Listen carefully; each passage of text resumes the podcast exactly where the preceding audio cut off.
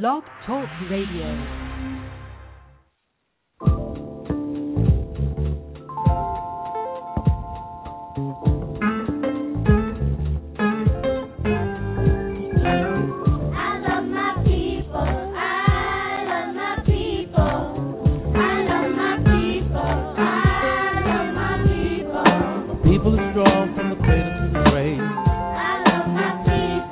couldn't break us down because we were brave.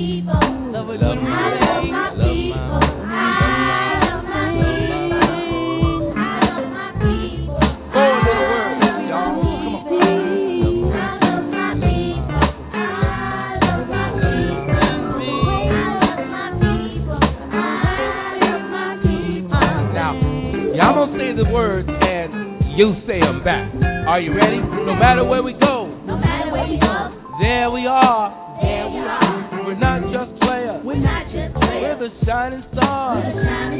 Spread this word, both near and far, about just how we truly are.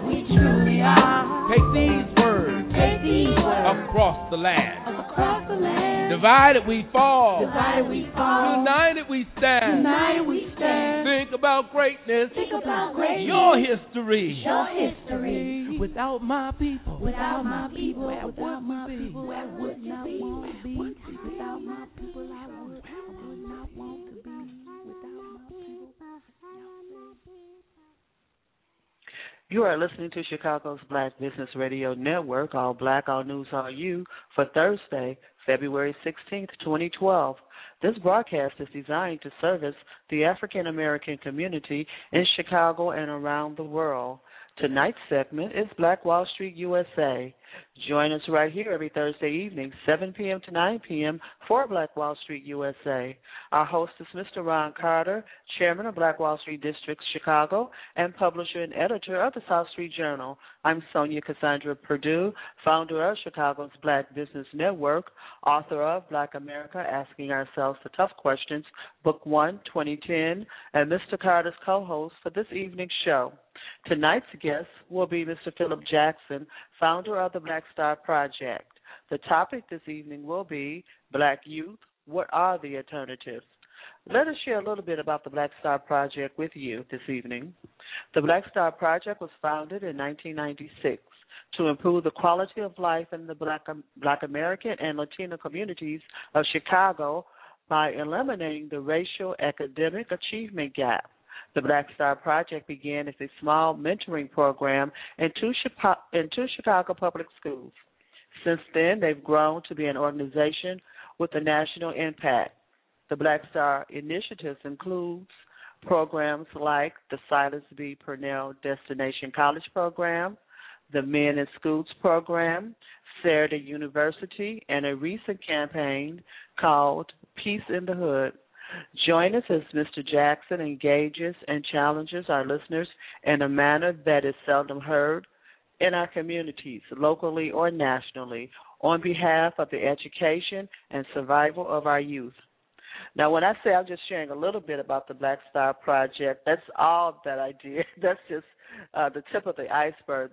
Uh, the Black Star Project is deeply embedded in its involvement and it, its commitment with the Chicago community and its youth, but we're going to let Mr. Jackson fill us in on that. Also joining us this evening will be Mr. Lawrence M. LeNoir of Genesis Career Network. And Mr. LeNoir sent us an interesting memo, and I'll share a little bit about it with you. Real business, small business, get the money workshop on Friday, February 17th, 2012, 10 a.m. to 2 p.m. at St. Sabina Conference Room located at 78th and Racine. Now, that's some interesting news for small businesses, and that means you. Now, he's going to be joining us in a few minutes to tell us about this workshop, so get your pen and paper ready and uh, take some notes about the time and the date and get ready to get some real money for your businesses. Opening up the show was our wonderful theme show that everybody just loves. They just really love that, Mr. Carter. I love my people. Gifted to us by Mr. Obi William King of Just Us Arts. Visit this organization. This is a Chicago-based organization at www.justusarts.org. Our calling number is three four seven three two six nine four seven seven. And yes, this evening I'm multitasking. I have the chat room open. And I'm going to check in a few minutes to see if the chairman is in the chat room. Stop by, leave your comments, uh, leave your company information, leave your website links in the chat room. That is how we connect. You're listening to Black Wall Street USA. Our host is Ron Carter. Let's check. Ron, are you there? How are you doing this evening? I'm doing fine, Sonja. How about yourself? I'm doing great, doing great. Overworked and un- underpaid as usual, but I'm working on that part too. What's going well, on with you? Yeah, well, that spirit keeps you going. Your spirit keeps you going. So don't even worry about being underpaid because you contribute so much. Whether you know it or not, you do. I keep, So I keep pushing at it, Chairman. I keep pushing at it. So tell me what's going on with the South Street Journal and what's going on in the districts. Well, we are moving uh still working on getting the I would call it almost a premier um uh newspaper for uh, South Street Journal because it has been a while since we have not been out. But we are moving forward. There is some interesting stories that we uh have going.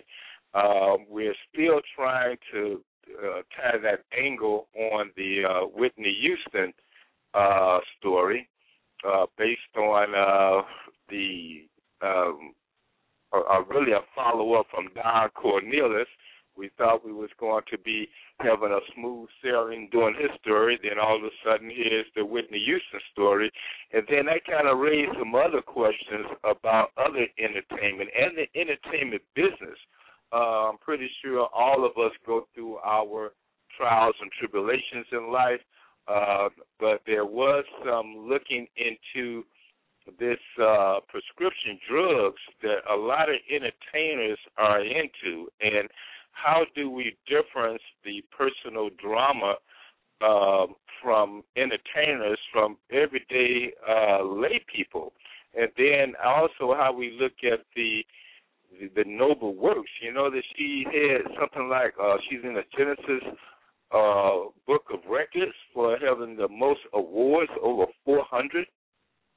So that is one particular story that we are in the Harper putting together, along with we're raising this question regarding these city stickers. Uh, when the um, the the city clerk came up with this, these stickers, first it was a sticker that represented, which many said, gang signs, and then they uh, scrapped that sticker, and then they came out with a new sticker that then I have no black people in that city sticker, and so it raised the question: Is that saying that uh, blacks uh, are not going to be a part of the parity of the police, fire, and paramedics? Where there was a lawsuit that was just won uh, this past October, where the city have to mandated by the uh, Supreme Court of Illinois to hire 111 uh, black firefighters. Now, right now, their blacks represent maybe about, ooh, maybe about 22 percent of the firefighters in Chicago, but have a representation approximately about, oh, close to about, about 42 percent of the city. So there's some disparity uh, in an innocent child doing some artwork, but that that artwork of the representation of Chicago still raised antennas. So we're going to be looking at that particular story as well, as well as the ongoing um, focus on Black Wall Street. What's happening with that? You know, we're going to have a special guest sitting in for me next week, as I'm going to be at Museum, where they're raising the question of this trillion dollar market of the uh, black consumers for uh, the year 2015.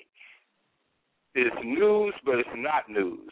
We know that we have money that's not staying in our community. So we're going to be not just raising the question about this uh, huge uh, spending habits of blacks that doesn't stay into the community, but exactly when we pull millionaires together and we discuss about the problem, uh, where is that support for this Black Wall Street district? You know, we've been talking about this for some years. There's 21 that has been identified in Chicago, but the organizing for it is what we're going to be looking at uh, next Thursday as well. So it's ongoing, Sonja. It's ongoing. And uh, we're looking forward to being a part of it along with you. It's ongoing and unending, Ron. You're listening to Black Wall Street USA. That's Ron Carter, chairman of Black Wall Street Districts. I'm Sonja Cassandra Perdue, founder of Chicago's Black Business Network and uh, small business person myself, as is Ron. So we understand the trials and tribulations uh, of the African American communities and and their struggle in business. And this is my question. I'm sending for to you to take to the panel with you, Ron. Yes, there is the question about consumer spending, black consumer spending, and it has been uh, discussed, discussed, discussed. I want to see the panel um, where the black millionaires are sitting on the panel and ask why they haven't invested in businesses in the community. Because if the businesses are not in the community, I was at the uh, Nordstrom shops uh, the North Shops, that's what it's called, the anchor stores Nordstrom on Michigan Avenue yesterday, just sitting around hanging out, um, looking around. Sure you wasn't shopping? Uh, I did buy something. I bought some tea. I was in my budget. Uh-huh. But anyway, I was mostly looking and walking. That's exercise. You know, you do your mile walk. And uh if I want to go and purchase, if I want those items as an American consumer, because that's who I am, uh, I can't find them in my community. So I do have the right to go to North Shops and spend my money and buy uh what it is that I wish there because my community is not serving me. Now the question as I said that I'm sending to you uh to take to that panel with you, yes, there may be that type of spending and I think it's higher than what they're saying.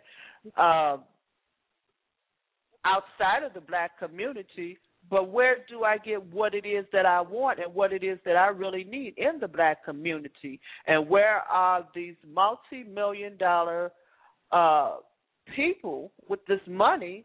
Where are they investing their money? Because they're black and they're not invested in, in the community.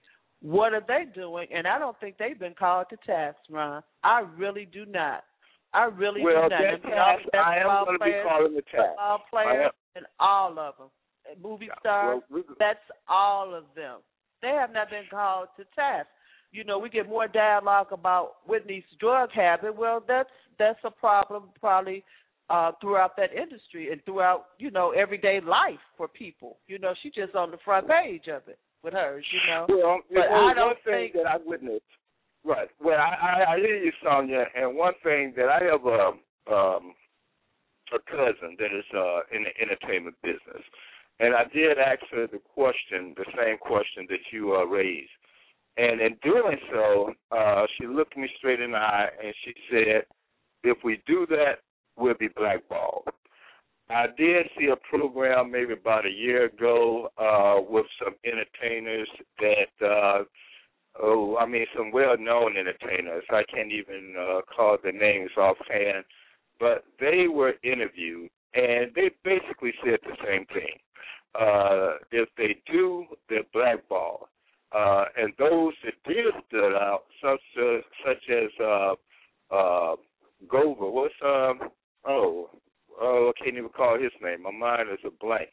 Um, he played a lethal weapon. Uh, can't Danny call his Glover. name. But Glover, you know, he was one of those individuals that did exactly as you did. The same way with uh, uh, uh, Belafonte. There are those that do exactly what you did, but they have to be aware to stand the pain. So take o- Oprah Winfrey, for example. Um, knowing that, and take Michael Jordan, for example, knowing that they all open up restaurants, they all open up businesses, but they open up those businesses not in the black community. Now, I can say that if uh, Michael Jordan, just, I mean, he opened up restaurants like crazy, but and they, a lot of his restaurants don't stay around long. But just imagine if he did so in the black community, the the the impact that that will bring to that community. But they don't, and they don't do it. Uh, maybe because of their advisors, maybe because uh, whatever reason. But if we take the city of Gary, and if we take um, uh, one of the Black Wall Street, 69th Street, which is basically vacant, one day those communities will be uh, developed, and they, for the most part, would not be developed with black money. Um, I'm taking the position as you uh, making a recommendation for this panel is to bring that question to an organized body. And after that panel, as you know me, I make resolutions at meetings. So I will make that resolution, and I might just use your name in doing so. That Sonja Cassandra Perdue said, "What are you going to do to actually invest than talk about the problem?" So I'm going to be reporting on you at that. Mhm. I don't And have any problem with that what's gonna happen. I have Right. no problem with that whatsoever at all, absolutely, because they need to be called called to debt to task because they are invested in other communities. Uh, you get my email on the uh, Red Tails. No, you didn't get it. Anyway, you'll read it later on. But you know, we have coming up uh, on the 15th, uh, we're going to have guests from uh, the discussing, dis- Tuskegee Airmen Chicago chapter or March Correct. That that has been confirmed, and we're just uh, putting together the information and the images and that type of thing, and we appreciate it because they're going to uh, premiere a, a very special program that they have coming up. Uh, very, very soon, but I'm not permitted to talk about that yet. But that's very, very exciting. I'm going to enjoy working with them and hope to put together some things with them. So that's very exciting.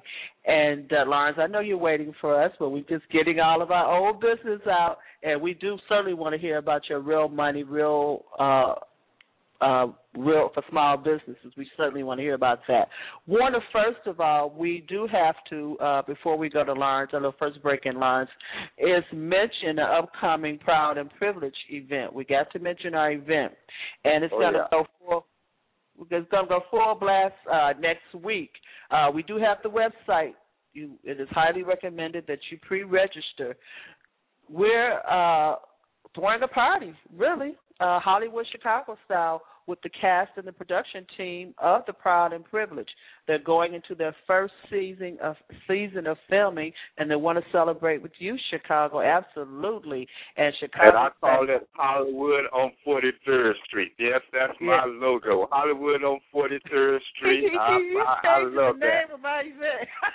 name of my event. I love Hollywood on 43rd Street. That's a Black Wall Street district. I like Hollywood coming in the hood. I like that. But Hollywood the in proud the and hood. privileged. We'll That's put, we'll put some we'll put some promo out with that on Hollywood in the hood. We'll put some out on there. We'll ask we'll ask the creator about that. That that works fine for me too. Hollywood on the Black Wall Street district and Hollywood in the hood. We're doing it all. But get with the folks from Jackson Heights. Jackson Heights, Illinois, is an affluent community, uh, fictitious in the south suburbs of Chicago, and that's where that's the home of the proud and privileged. America's first African American anytime drama. You can preview their webisodes at storiesourway.tv. Storiesourway.tv is an online entertainment network dedicating to telling our stories our way. They endeavor to entertain, enlighten, and engage. And it's going to get very exciting. Uh, we did a show last week. I did uh, with the creator and some of the actors who are going to uh, be there with us that evening. So we're gonna uh, we're gonna be throwing out a lot of things for you. We're gonna have a red carpet. Rod's not telling us yet who he's dressing up as, but I want you to come as your uh, you know put your put get it together. Come as your favorite actress or actor or who it is. that you JS. look I'm like. coming as JS. Who JS. who is JS? Wow, you don't know who JS is. I'm have not no gonna say it all out. But, but JS. okay. No, I don't know who JS is, Ron. Who is it? Those are the initials. Some of our listeners will know who JS is. Okay, I have to go back and think about it. Now, um he's coming as JS. I have any idea what he's talking about. But anyway, you come as as you wish, but it is dressed up. We will have a red carpet. You're gonna enter, walk down the red carpet. There will be a cameraman, lights, action. There you go. Uh, to film you, we want to know who your favorite actress is, your actor is. Uh, we're going to have some great uh, door prizes. I don't want to announce them until they're all confirmed, but I got a few calls today, put a few things out there, and uh, we're getting it's getting uh, very exciting. Uh, we're going to have refreshments for you, and you can uh, pre-register. is absolutely recommended, highly recommended that you pre-register at pnpevent.info. That's pnpevent.info. Twenty-five dollars in advance, thirty-five dollars at the door. As a matter of fact, the first fifty people who register, you can bring a guest for that twenty-five dollars. Only the first fifty people. Okay, we're expecting about 400 people for this event, so you need to get in early. You really do.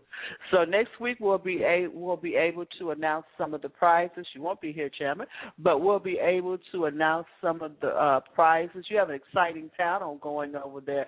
Tell them the date. Uh, that's the 23rd, and where it is, and who's on the panel for us before we go to break.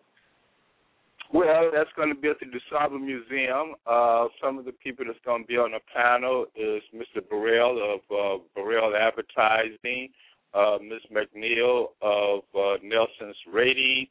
Um, then there's also me. There is Naomi uh, Davis of Big. Uh, there is also uh, Brenda Burns was with the Chicago Able, the millionaire group and um, um, uh, Spike. Uh, forgot uh, Spikey uh, first name, but he's with uh, Target Market. So uh, we have the research, the money, the organizing, the activists. The uh, so it should be uh, very. Uh,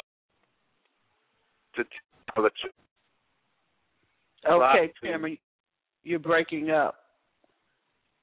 Okay it's a album music from sitting in the charge, and we looking for and insightful, but as you Sonja have and we'll follow up that uh, following. Chairman, we're going to go to a break while you plug your phone in because you are breaking up. And we're going to come back. You're listening to Chicago's Black Business Radio Network. And today is Thursday. We're here every Thursday from 7 p.m. to 9 p.m.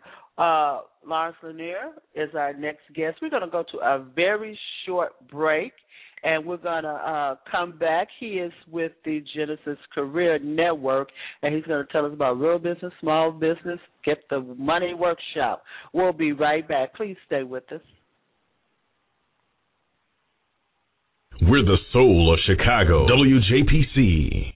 You're listening to WJPC FM Chicago's Community Affairs Calendar, powered by Chicago's Black Business Network.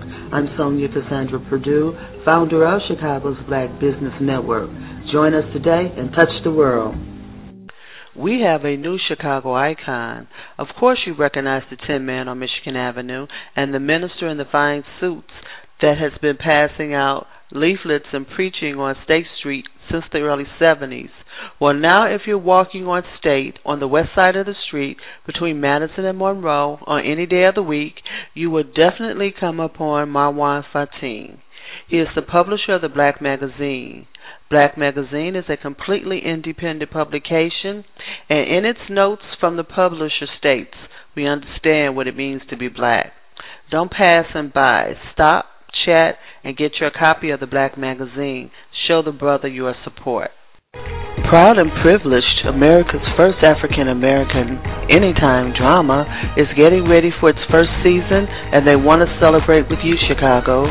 Meet the cast and the production team of Proud and Privileged on Friday, March 23rd at the Prince Hall Masonic Temple, located at 809 East 42nd Place in Chicago, 6 p.m. to 10 p.m.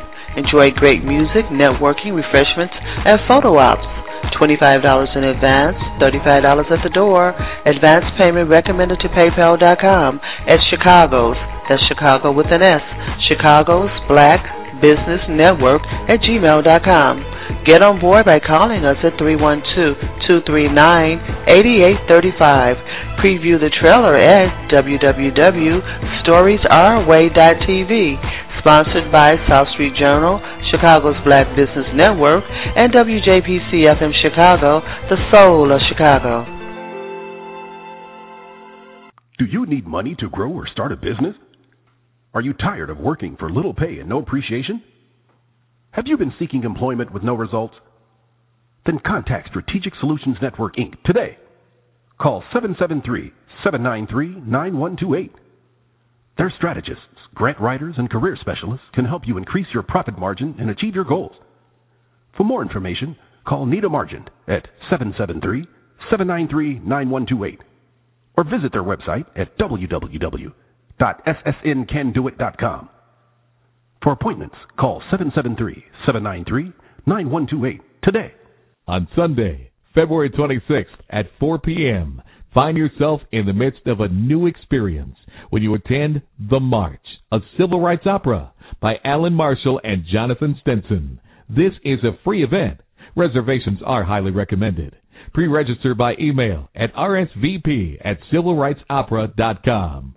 hosted by the Chicago Park District and the South Shore Opera Company. That's Sunday, February 26th at 4 p.m. at the South Shore Cultural Center, 7059 South Shore Drive in Chicago. For details on this drama in the making set in 1963, visit civilrightsopera.com. Are you hosting an event? Would you even think about leaving 20,000 folks off of your invitation list? Well, stop what you're doing because you don't want to miss sending out an invitation to the 20,000 Chicagoland residents who read South Street Journal's new entertainment and dining section. Now, would you? The South Street Journal has been serving the Southside community for more than 17 years and has a loyal and expanding readership base. So whether you are hosting an event or cater to those who have events, you truly want to be in the next issue of the South Street Journal, call 312-239-8835 to place your ad now. This media package includes a web page with clickable links to all advertisers in the entertainment and dining section of the South Street Journal. Success is just a phone call away. Call 312-239-8835 to place your ad today. 312-239-8835.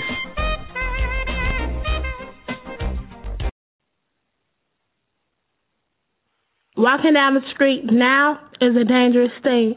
There are drug dealers, crack houses, gang members, and crackheads. People fighting, cursing, and killing too. So much chaos, we don't know what to do. But if people only knew that they're hurting little children, if they could only see what our community could be. Win the confrontation, one, stay calm. Two, try to say something positive. Three, tell the person what's on your mind. Four, ask if the person understands. Five, thank the person for listening if you can. Come on, y'all, let's be an example. It has to start somewhere. How about now?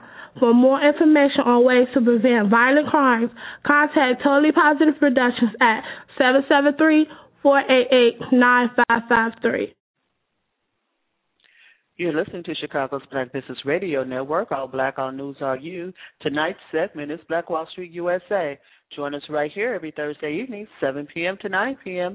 for Black Wall Street USA. Our host is Mr. Ron Carter, Chairman of Black Wall Street District, Chicago, publisher and editor of the South Street Journal. I'm Sonja Cassandra Perdue, founder of Chicago's Black Business Network.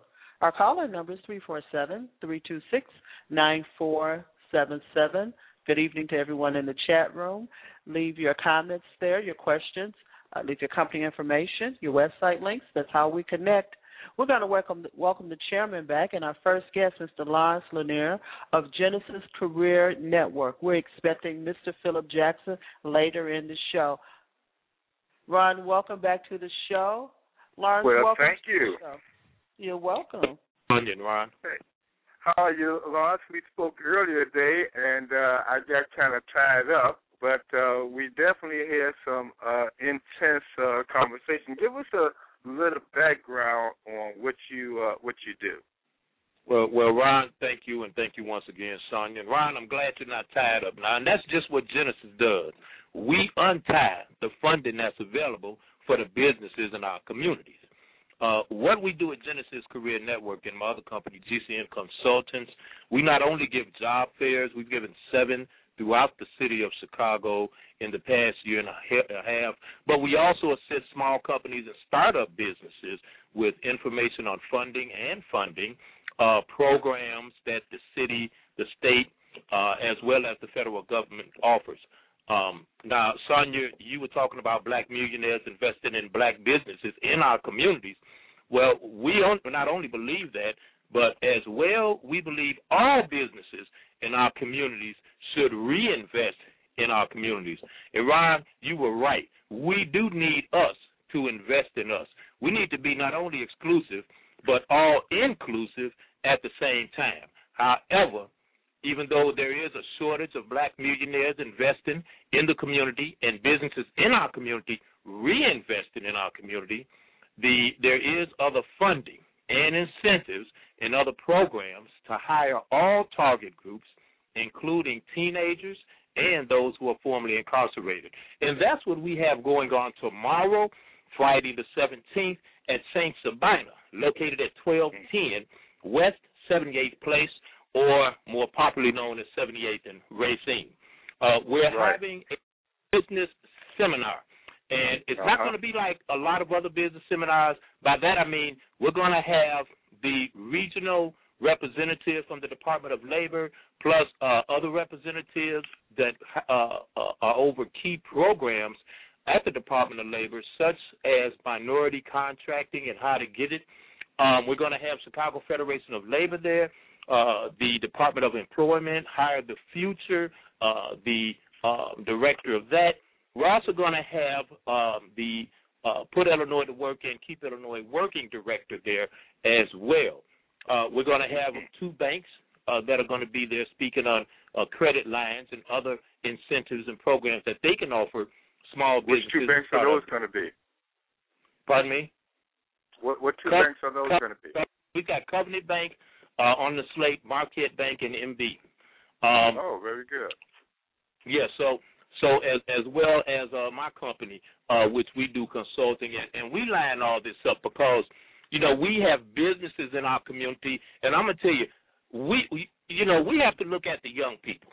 We have to start basically when they're in grammar school, but it, it, it's my my thought that all businesses, I don't care if it's a mom and pop store on the corner, what they need to do is take a young person, take a freshman in high school, if they can give him two or three days during the week of two hours a day, because we don't want to interfere with their homework time, and pay them a decent wage and teach them, acclimate them into the business world. So when they get out of high school, they'll have a desire to do something. There's nothing wrong with working at a fast food restaurant. Somebody got to do it. However, Right. that should the goal or the future that all high school students see. They should see a bright future. They should have their mind acclimated to government. That's what Black Wall Street is all about. We had our own government at one point. You know, we had our Right. own business. But anybody out there that's listening, just go on Google and look up the history of Black Wall Street, and you'll find out what happened. That's why we're fighting so strong to get it back now. But uh, right. you're right. We should get to a point where we don't have to use the government as a surrogate mother. We can depend on each other. hmm Well, we're definitely going to be having a uh, some some follow up. You know, like every organization that goes through their trials and tribulation, and definitely Black Wall Street has went through that as well. But the the, the mission and the need is constantly compacted uh, on every day to seem as though nothing is being being done. So as you describe uh, on, on what's going to be happening tomorrow night, what type of tangible outcome do you foresee uh, from Friday night? Well, it's going to be Friday uh, from 10 a.m. to 2 p.m. Um, we, I have contacted. Okay, I'm sorry, it's not uh, t- not not Friday night. It's ten o'clock in the morning. Yes, from 10 to 2. Right. And we Mhm. have contacted, oh my God, probably about 1,500 businesses. Um, Uh, I, per- I personally contacted every alderman in the city of Chicago, including the mayor. Um, I've got about 800 uh, business contacts in, in my database. So, um, Mhm. and yourself and Sonja uh, and Black Wall Street, I, I thank God for you all because you all have reached out also. Uh, there's no fee for attending this event. You know, this this is basically uh, we're going to have speakers that will get up. I got about six speakers that have programs that will help businesses, even if the business is flying under the radar, because we have a lot of construction companies in the neighborhood. They might, uh, you know, hang a door or build a build a back porch, but they're not licensed. They don't have a business license. They're not insured, but they kind of like a three handymen working together. Uh, we Right. have a lot of in our neighborhood that fly below the radar in some areas. Well, we're going to have people there can tell you how to get fly above the radar without going through a lot of red tape. Uh, well, you all definitely is having a full blast day. Um, how long you all been in preparations of pulling this um, uh, this this event off for tomorrow? Um, because uh, the, the impact and the people that's going to be there and the agenda itself. Uh, this has been in the making for some time now. Yeah, yeah, it really has uh, for some months. Uh, but you know, I, I really thank God because I'm gonna tell you, Ron, and, and I can't stop um, uh, pushing you uh, and Sonja enough in you all's business. Um, if it wasn't for you all, you know, um, and, and I just, I don't know, you all really gave me the incentive when I started in business to keep going because I didn't see us doing nothing too much, not in our communities. You know, well, uh, you hear that, Sonja? You hear that, Sonja? I want to make sure Sonja hear that part. You you see what you be doing? well, that makes me happy, and I'm thankful. Thank you very much. Uh, and, and that's Okay. that's what we need. And, and I, I want to tell you that there are people out here who need you all out here. And, and a lot of times, I'm gonna tell you, Ryan and Sonja, we don't know the impact that we have. You know, we we undersell ourselves. Uh, um, you know, a, a carpenter comes in your house and he knows exactly what to charge you. Well, he knows what his skills are worth. Uh, uh, you all, I don't think you all really know what your skills are worth. There, you all impact a lot of people's lives, and any businesses that are out there really need to keep in contact with you all and find out what you all have going in the places you all go, the seminars, the events, the meetings, because you all are the people that are in the know. And no, I'm not getting paid to say this for anybody that's listening, uh, but I know I, I, I- I've been around you all. I've seen what you do, um, and you know I just think it's a blessing because uh, as I was explaining to this young politician um, the other day, uh, he's running for office rather, and he told me he's running against this older politician, and I explained to him, you're not running against him, you're running for that seat. This is an involvement. This man has to leave office sooner or later. You have to give him the honor and respect that's due him and work with him, whether you win the seat or not. But you're not running against him. It's an involvement. And this is what you and Sonja have done. You all have taken this and, and evolved. You know, because we can't sit around and wait for another Martin Luther King to come. You know, he did what he was supposed to do and he had his impact. Well, what were the results of his impact? Phillip Jackson, Ron Carter, Sonja Perdue, people like you all. So you all, Well, you know, you, uh, I mean, you in my book, I mean, what you and um, uh, Derek is doing as well tomorrow has uh, a major impact. Is right. I guess we. Uh, I have to agree with you that sometimes the work that we do, we don't know the impact, and I can't say the work that you all are putting in for tomorrow. As a matter of fact, it's really one block away from where I live, so I'm definitely going to okay. be there. And uh, and I guess not only that, um, I am going to work with you all as we was having our earliest conversation. Um, so, but the the impact of what you can foresee is there a dollar amount with the with, that you can foresee that can be trans uh, translated in the impact for tomorrow? Is there a dollar amount, or is there a unit of uh, people that you want to make sure they're in a certain capacity? Okay, I'm glad you asked that question. I can't put a dollar amount, but I can give you a percentage. We have programs that pay employee reimbursement. Um, now, by that I mean we can pay. They, we pay anywhere from uh, 10 to 90 percent employee reimbursement. Now, I represent organizations. I don't pay it. Let me make that clear. I represent organizations that have these programs. Now, let's say that, um, and it's an on-the-job training program. And when the people say the money's not out here, it's it's out here. You just have to find the people that know where it's at. Um, Right. So yeah, I agree with you. I'm blessed to be one of those people, um, or persons, or people. Mhm. Okay, but um, it is is ten to ninety percent. So you hire someone.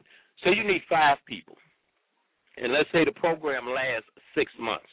You hire someone from ten dollars an hour. If you qualify for ninety percent reimbursement, the organization will pay the payroll, not pay the employee. This isn't put Illinois to work. This is a total different organization. I, I, I'm on the Mhm. steering to keep Illinois working and put Illinois to work too. But that's something totally different. The this other organization will pay the payroll for these five employees for up to six months. Also, Is this federal or state money? Is this federal, state, or city money? This What is county? this is federal money. Okay. Okay, this federal money that comes out is dispersed throughout. It, it, it's all over the United States, but but people don't know about it. Businesses don't know. How long it's been in existence now? Oh my God, um, I found out about it about a year ago. Um, but when I found out, I was over in Lawndale, East Garfield. I was trying to let every business I know on the west side, and even though you know I'm a, I'm a south sider now, um, and I'm in the same area, Ron, so that you are. Uh, but uh, now I'm, I'm I'm concentrating on on the whole city. Uh, uh, my my thing is is to get this information out there because see we need to stick together. We can take a cue from all the other cultures around us. You know they stick together in every way, and so that's what we need to do so we can grow financially. I mean we have to face the facts that if we look at this globally and historically, we are the black soil that makes the earth grow. Nothing grows without us. This world, this world would not be in the the way it is today, far as uh, uh, the the uh, uh, technical advances, manufacturing advances, anything, even agriculture, without us. So we, as a people, are the black rich soil that makes this world what it is today. Uh, Well, so we're we, definitely going to be, uh, you know, we're going to be there, and I'm going to be there. And as we do so, I definitely want to follow up because this program that you are talking about, uh, that definitely can um, hire so many people.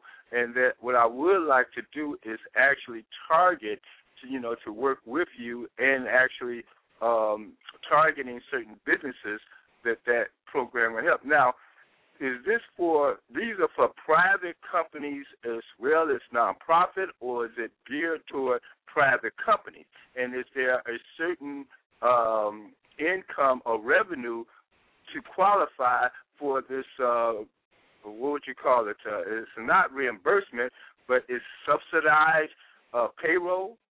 Well, there, there's a there, this is uh, this one in particular is an OJT program, but there are many other programs besides this.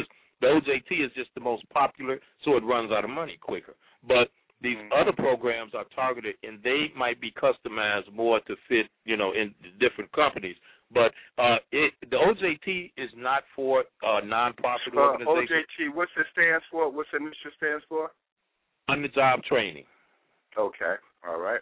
Training. Mhm. But they they do not um nonprofit organizations uh do not qualify for OJT. Okay. However, uh we do have a lot of programs that they do qualify for. Now you have to understand that one of the speakers that we have, and I want everybody to listen to this now, one of the speakers that we have is coming in. We have a speaker coming in uh to uh speak to people from from DC to um, uh, give us President Barack Obama's uh, best regards and best wishes. Also, he called me today. Um, but Mhm. um, anyway, uh, not president. The president didn't call me. Yeah, I could only imagine, right? But oh, yeah, uh, I heard. Yeah, okay, I heard you. hmm um, uh, we have someone that's going to speak to these minority businesses and let them know, and the small businesses as well, that there is a federal department that makes sure that minority businesses get a certain amount of federal contracts. Now they make sure they monitor it. So if there are 100 contracts up and minority business supposed to get 40 of them, they make sure they get them. You know, but they have to Well, do do the we, paperwork do and we apply. fall into And- that that gap when we talk about minority? Is it matter? Is it a, is it an instance where whatever minority get there first, or is um uh what's that other president name? Uh, uh Bill Clinton. He used the term uh bean counters. Why be a bean counter? Or is it are we counting beans as it relates to uh the uh, different minority groups per se, or are we looking at uh, first come first serve with this uh, uh, with this uh, with this money here? Well, well, Ron, I'm glad you asked that question because the term minority, uh, you know, uh, uh, that means exactly what it says, the minority. So guess what? When a bill goes out and there's funding for minorities, Lithuanians are minorities, Koreans are minorities, You know, anybody, Polish people are minorities, Hispanics are minorities. And I have nothing against them. Like I say, I'm all inclusive, but I believe in being exclusive at the same time. We are minorities as African Americans. So therefore, a bill might have came out years ago and been targeted toward African Americans, but they can't say it's just for African Americans. So they say minorities.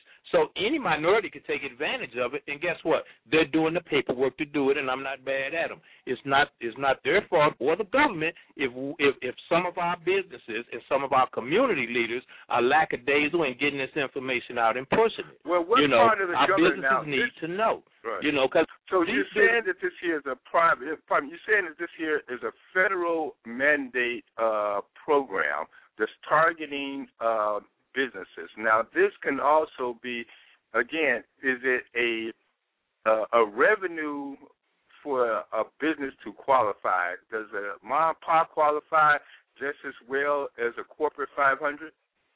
Yes, they do. And the thing about Corporate 500 is they've been knowing about this for years. Uh, you know, they got the lobbyists, they got the right, you know, people out there and lawyers, and, and they get they getting this money. They're getting this money. You better believe they are. Uh, I know that firsthand. I know firsthand that Walmart gets this money. Okay, and, and I'm not mad at them. You know, how, if they don't So get is that how is that how Walmart was able to agree that they will jump their uh, minimum uh, pay from eight dollars and fifty cent to uh, ten dollars because their um, payroll is being subsidized by the by the federal government? I, I can't say that for sure, Ron, but that is one of the qualifications of the program. You have to pay at least ten dollars an hour, and uh, you have to have a uh, four or five, about a five month uh, training program So set up. Walmart is being slick then, huh? Well, I'm not saying the federal government. I'm not saying. No, I, I I'm don't know. Walmart is being slick is because when Walmart was uh, crying about the minimum wage, and if they are now presently using this same program, uh, they're getting 90% of their payroll uh, being subsidized by the federal government, and so all they're paying is maybe about 10% of the payroll. Uh, they really having no real complaint about the up in the minimum wage. I'm not saying that that's what Walmart is doing now. I'm just saying that this is the program that's that's offered. And if you say that when you say that they went from minimum wage up to ten dollars an hour, then that certainly those two certainly fit together. Now it could be coincidence, it could not be. I don't know. You know, but I tell you what, like I said before, I'm not mad at them either. Um, my thing is this: we need our bucks instead of Starbucks. You know, we need businesses in our community that, like me and you were talking the other day, Ron. They need to reinvest, whether they're buying computers for schools, whether they're uh, uh, uh, uh, designating funds uh, for after-school programs or for job training, and we need job training in real areas with real-time jobs. Don't don't just get a grant for job training on data for for data entry and PowerPoint uh, and do, doing people teaching people how to do spreadsheets. And there are no real jobs out there for them. If the real jobs are forklift driver or warehouse worker or punch uh, uh, uh, punch press operator, then get some get use your funding to train people for that. Also, we need to push, push, push, push, push education. We have so many uh, corporations that dis- discard computers every year. Every year they discard them. So therefore, these computers, these nonprofits, they can get these computers and start, or they can get uh, uh, these companies to uh, donate them computers because they have a 501c3, and they can start. Not not they don't have to start a data entry uh, training program. They can start a education program. People want to register for college or register to take their GED online. Push education. We well, have to go you beyond. definitely have a you def yeah. Well, you know, you have a a wealth of insight on what we have to do, and now after tomorrow, what would be the next step? What's going to happen after this? Um, uh, this seems like a, uh, a four or five hour uh, business um, event uh, tomorrow. What's going to happen after Friday? Okay, two more steps. We've got another one coming up on February 29th at 87th in Paulina at St. Ethelreda School. And then we've got another one, uh, and the date has not been determined yet. We're going to give in Maywood. And I talked to the president of Hinsdale Bank today, Dennis Jones, and we we had a, a very good conversation. And they they really want to help the community, the the communities out there, Maywood, uh, uh, the Proviso area. They really want to help the community businesses, and uh, so we're going to work together to take this same template. See, we want to do the same thing that these other cultures. So uh, uh, uh, help them uh, other ways in the community. Uh, okay, sorry. I got. Um, I'm sorry. Uh, my uh, I went dead for a little bit. I missed maybe about uh, uh, a minute of your conversation. But uh, go ahead. I'm sorry. I said uh, uh, th- there are other organizations uh, in in other cultures. They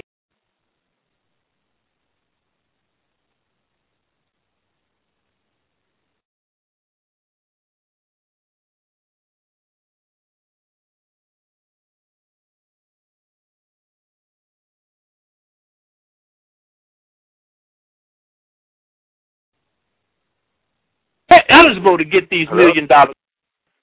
But but but you know we need to come together Oh. to do that. We need to let the people who are educated and know you know the direction that we need to go in. We need to get on board, and we really, as I said in the beginning, Ryan, for anybody out there, they need to go online and look at how Black Wall Street started. And how it Mm-hmm. how, and how it was attacked in Tulsa, Oklahoma, and how it's Well, been there building definitely was. You're right, because there definitely was a a part of um, what they did then is what we got to do now, and uh, Right. we definitely have to make that happen. Well, look, we're going to take a break because we have to come on with uh, Phillip Jackson. And matter of fact, what you're talking about, and as you made your statement earlier about education, is that that is definitely where we have to groom those youth today, and Mr. Jackson is one of those persons. But I definitely want you to hold on so that when we, uh, uh, because I want you to interact with uh, Mr. Jackson as well. Um, Okay. Miss Sonja Perdue. Thank you so much, Lawrence, for all the information. And you're so excited. You're about to jump through the phone, Lawrence. I thank you Yes, for what you're yes, doing. he Oh, We're going to be right back, and please stay with us. You're listening to Chicago's Black Business Radio Network. All Black on News are you for Thursday, February 16th, 2012. Tonight's segment is Black Wall Street USA. We're right here every Thursday evening from 7 p.m. to 9 p.m. Our host is Mr. Ron Carter, Chairman of Black Wall Street District, Chicago. I'm Sonja Cassandra Perdue, founder of Chicago's Black Business Network. We're going to want you to stay with us, and we want to certainly thank Lawrence, and we want you certainly to attend that workshop tomorrow, and he's going to be back with us in a little while. Mr. Phillip Jackson of the Black Star Project is with us this evening, and we're going to take a very short break and come right back to Mr. Jackson. And thank you so much for being with us. Be in business for yourself, but not by yourself. Team up with a company voted the 57th most promising by Forbes, with no money to collect from your customers, no credit checks, and no cost for you to join. Visit electricmoneyteam.com 773-980-9288. That's electricmoneyteam.com 773-980-9288. Hey, you want more money in your pocket, right? Savers are losers unless you save like the rich and beat inflation. The secret? Save the right kind of money. Pure, solid, 24 karat gold or silver for as little as 20 bucks a week, direct from the mint. Don't spend money. Exchange bad money for good money. Start today at savemetalmoney.com. That's savemetalmoney.com. The chains of slavery in the modern world are not forged with links of iron, but with the bonds of limiting ideas and debt. Feel that you're surrounded on all sides by your mortgage company? Then you need Foreclosure Attacker. Our team of legal experts are here to help. If you and your family are struggling with mortgage payments and have a high interest rate in foreclosure or have questions about the legality of your mortgage documents, call Foreclosure Attacker at 866 669 0395 or visit www.foreclosureattacker.com. Call 866-669-0395 today to win the fight against your mortgage beast. You're listening to Black Wall Street USA with host Ron Carter, chairman of Black Wall Street Districts.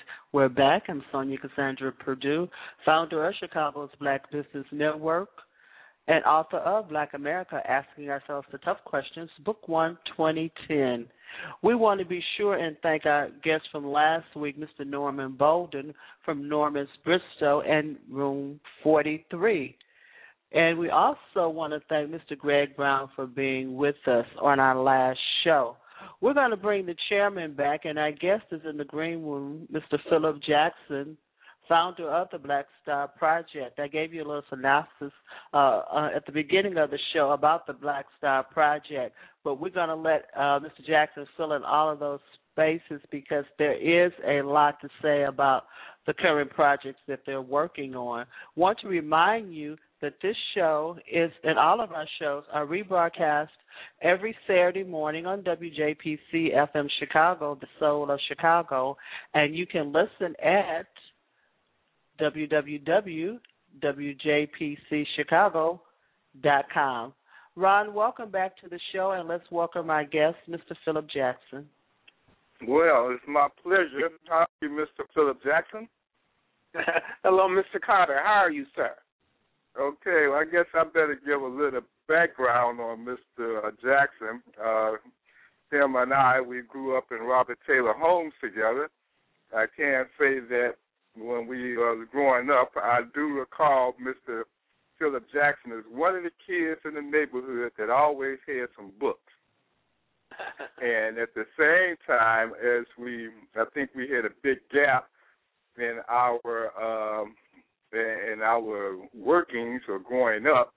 Uh, I, next time I saw you, you was working in the Woodlawn community doing some housing, and then from yes, there, next time I turned around, you was with the uh, internal affairs with the city uh, government, or then I think it, you was then with the board of education. Then you was with the Boys and Girls Club. Then you was or backtrack. You was with CHA. Uh, you have had a well endowed career, and you're not finished yet, based on how much you intensify the work of Black Star. So, uh, have you visioned yourself being where you are and the work that you've done as a kid in Robert Taylor Homes? I, wait, hey, look, I was just like you and like so many others, a, a young boy growing up in, in, in what other people call the projects. I lived uh, in the hole down there in 5323, apartment 709. Yeah, and I, you, was I know you lived in a white 5322. building, but that was No, I was you at lived right 5322. I was oh, in oh, 5322, oh, I'm 503. You was my mate then. That's right. That's right. Mm-hmm. Uh, and, and so, but uh, when you say uh, how did I or do I envision myself, I envision all young black men as having that kind of potential, having that kind of capacity, and it is unfortunate that that we, um, the community that I'm from, that we haven't developed the institutions, the systems, the infrastructure, the networks that will guarantee that our young black men become as much as they can be in this world. And so uh, I was in a conversation today about street gangs. And I told him, I said, don't be hating on them brothers because they got their thing together. you know, the, the issue is that we haven't gotten our thing together. And so if gangs are willing to organize and willing to put in place almost paramilitant uh, uh, uh, organizations, you know, they're organized. We need to do that. We need to create uh, Well, when you look viable at your work- alternative institutions to. Right. Well, at, at this well, well, So- when you look so- at your work, though, and, and them Jackson- some of the smartest brothers in the world in, in, in what Right. they call gangs, man. So, but see, you have been in in the government, outside the government, been a candidate for office, have worked on the chief of staff for the board of uh, uh, uh, education, has worked for the city of Chicago, has been the executive director of Chicago Housing Authority. You have got a bird's eye view, and even if you look at Mr. Lawrence uh, LeNoir, who what he was speaking about, and knowing that your focus has been a lot with the Black Star on education, how do you perceive where we're going to be at the rate where we are? And um, say, for example, I'm pretty sure you know about the Chicago metropolitan area planning for the year 2040. Based Yes, on where you see we are, and based on your experiences, and then taking consideration Mr. Lawrence LeNoir conversation, where do you see we're going to be? Or do you see the uh, activity to turn this parity of education and economic around in a certain time well, period? well, if do I, you see if, uh, and, and and I I am very aware of local efforts of educating all children here in the Chicagoland area, but there's a national effort. It's called uh, the National Association of Educational Progress, and they have measured education of all people uh, by race and, and by other uh, categories for 50 years. So they so they know where we have been, and they also project where we're going. And what they say that at the present pace of closure, it would take 200 years to close the racial academic achievement gap. At the present rate of closure. So based on So their obviously, it's not analysis and their study, I mean, are we wasting our time? No, uh, Pardon? Based on their analysis and their research, and also I'm pretty sure that money have a lot to do with catching up to 200 years. Are we wasting our time? Well, well, n- no, no, we're not wasting our time. Uh, the question for me is, are we properly investing our time? And the answer is, if we're waiting for the Chicago Public Schools to educate our children, if we're waiting for the Illinois State Board of Education to educate black children, if we're waiting for the U.S. Department of Education to educate our children, then we are not investing our time properly. We Well, is wait. it is it is the question whether if we are waiting, or is a question whether we are in the position in order to direct that education? Because a lot of times it's not necessarily about maybe we are waiting, but do we have the resources in order to close that 200 uh, 200 year gap? Well, well, you see, I, I look at a really a case, I look at a reality? Hmm?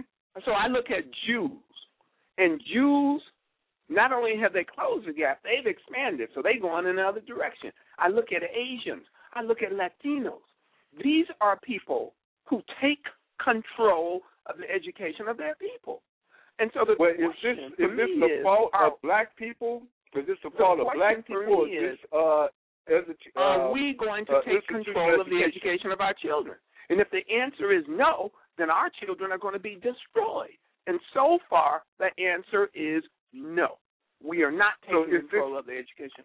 Is this racism or is this the fault of the black community? Well, well, it's a little bit of both. I mean, I mean, there is racism still, but you, I don't blame everything on racism. But there is still racism. Well, how much do you blame on racism?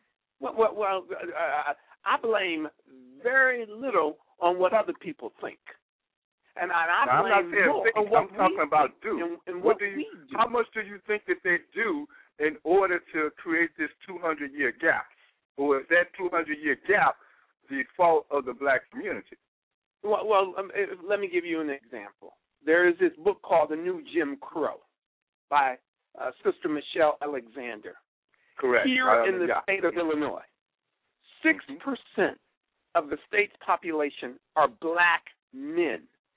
But if you go to the prisons, 60% of the of the prison population are black men. So that is a 10 times overrepresentation of black men in prison than there are in the state of Illinois. Now, that couldn't be an accident. I mean, I mean, if it were maybe one times or two times or even five times, you could say, "Oh, well, well, some accidental things are happening." But some systematic things are happening. Some institutional things are happening that force black men into the criminal justice system, and those. Uh, uh, uh, uh, so well, who, who do we numbers. target? And so, who do we target all so- this? I mean, yeah, but uh, uh, Jackson, who do we target it? Now, when we say that there is uh, institutional racism, whether it's the criminal system or the education system, who is the target that is making this happen? How can you fight what you don't see? Well, uh, well, we're the target, number one. And while you, when you say you can't see it, we can see 60% of black men. It's about 48,000 black men in prison. So we can see that. So I now, Well, I'm we're the the question, who we're, is to we're blame? the ones who have to make the blame? adjustment. You see, you uh, others are waiting. They're waiting for the prison system to say, "Oh, we don't want you, black men. We don't care if you." No, brother. We're the ones who got to make this uh, uh, uh, adjustment, if you will. And what that means is, number one, we got to take control of the minds and the hearts and the spirits of our young black boys. Because if we don't, they will. We have to control the knowledge, the information, the skills, and the consciousness that goes into our young people. Totally, not just black boys. If we don't, they will. Well, let, let so me this get to is- this. Let so me this get to is this where we 200 have year been gap. lazy, Uh, and I'm calling it Mr. lazy. Jackson, right. Let me get to this 200 year gap. Now, if there's a study that indicates that the black community, it would take 200 years in order to close this educational gap. And the people that actually did the study realized that taking all geographical, economic, and uh, policies in, in place, did they also indicate who is to blame that caused this gap of 200 No, years? sir. No, sir. And people can look that up for themselves from the National Association of Educational Progress. I'm telling you that our future is in our hands. So I'm telling you that there are so many people who want our future to be in somebody else's hands. So we want somebody who we don't even know to come and teach our kids and close that gap. So I need to ask you a question, Mr. Carter. Why would anybody do that? I'm, I'm just asking you the question. Why would anybody come into your community and teach your children to basically put their kids out of a job? I mean, I mean I'm so I'm asking you. Well, this is Now- this is capitalism. I mean, it's based on capital, um, and then sometimes people will come in to teach some others because they're able to make sure that they don't learn. so well, that's I can come up with some- Thank you, Mr. Carter. I hear what you're saying. But what I'm talking about are black people teaching black children. Now, that's kind of a foreign concept. And then a lot of people say, well, we've got some black charter schools and we've got some black independent schools, and I, I, I recognize those and I appreciate those. But what I'm talking about is there being a, a black consciousness and a black structure that is in charge of regulating the education of black children, creating So our where is own that standards. Where where is that structure at? I mean, is there something in place right now? creating our own standards where we decide what an educated black child is, not the Chicago public schools. Man, they giving these kids diplomas that the kids can't even But what is read. the difference and, between and, and what we applaud them, and we applaud them at the graduation. And so you ask What- what- the question, where is that structure at? So let me answer that question. Mm-hmm. Today, I'm talking about today, in the Latino community, they did a press release. And what the press release said, it, it- they did it today.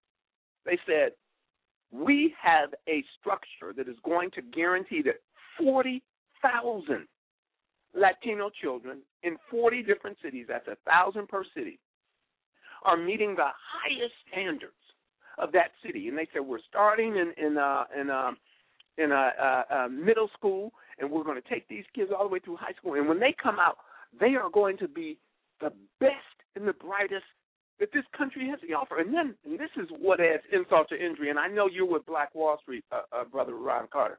They said these are the people who have signed on: Walmart, Coca-Cola, uh, uh, uh, Southwest Airlines, uh, uh, um, uh, Delta, uh, uh, Boeing, uh, I mean uh, McDonald's. So all well, don't these we have Push Excel? Don't we have Push Excel uh, taking that lead for black for the black community with the corporation? No, no, I don't know. Push Excel is not taking that lead. No, sir. No, sir. Well, who is Push taking Excel? that lead? No one is. Who is taking no that one lead? is. No one is. Uh, Brother Connor, Push Excel. They do. They do well giving out scholarships and and that's okay. But that's not what I'm talking about. I'm talking about creating a structure that guarantees that you're going to have brilliant black children. And brother, we do not have it. Now, well, what about uh, you, Hale San right Francisco? You, you, yeah, but what about Hale San Francisco? I mean, Hale San Francisco has uh, Franciscan has something like a ninety percent uh, college entry at their school. Uh, can they be duplicated, or is that the role that charter schools supposed to be done, or is it to the point that the black community have to, and why should we, if we pay taxes and we are the the uh, education system is mandated to teach parity of all students. So, are we putting the blame on ourselves, or should we be putting the blame on the government that is mandated through taxes to do? So that means we're being taxed twice. We're going to pay our taxes to educate our schools, and then we're going to pay some donations to uh, educate our uh, children at the same time. So what's going on here? I mean, why, why do we have to have two standards, or is that what we supposed to do as a cultural, a cultural? Well, well, people? first of all, blame is a wasted concept, and so if people are looking to blame somebody, that's a waste of energy. Rather than looking to blame somebody, the question can be, who is going to teach our children? Now, now, not who who can we blame, but who's going to teach our children? And the answer to that question should be should be we are going to teach our children. Not well, we're going to get some people from downstate or some people out of Wisconsin. No, that's not the right answer. There's only So, one right answer. okay, let me- There's let me only get this one clear right when you answer say- to who is going to teach your children, and that let answer me, is let me get this us. clear when you say we. So- when you say we, are you speaking about us hiring teachers in our school, or us hiring independent, or us being the parents? Uh, what are you saying based on we have to educate our children? Is it the, I'm- the school system, or is it our No. culture and our community, no, no. or is the it school independent system schools? is destroying our children. I, I, maybe I've not been clear. I'm going to try and get clear with you, uh, Mr. Carter. The school system is destroying our children. So, so you you keep asking, That's you know, you keep asking me, uh, should the uh, school Phillip? system continue destroying our children? And the answer is no. The school system should not continue destroying our children. Then the question becomes, well, who's going to educate them? No, not the school system, sir. That's not the answer. The answer That's a is bold statement, uh, uh, Phillip Jackson. That is a bold statement to say that the school system is destroyed. I, was, I do understand what you're saying, but I also Well, know well, that that is a let very me, bold may I relate statement. it for you so that you can might be able to see it a little bit better. when you look in black communities all over the country, now, now help me out, Mr. Carter. If I'm Correct. wrong, you're going to have to say, uh, Brother Jackson, you're wrong.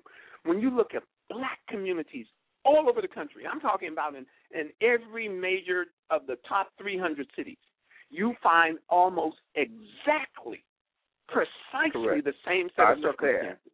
No, no, Yes, well, I do understand So let me lay it out for you. Number one, you find failing schools. Number two, you find gratuitous violence. Number three, you find rampant unemployment. Number four, you find hyper incarceration. Number five, you find early mortality. In Chicago, the life expectancy for a black man is 59 and a half years. And so here's my question. My question, and here's my point. The school system is where we train these kids, brother.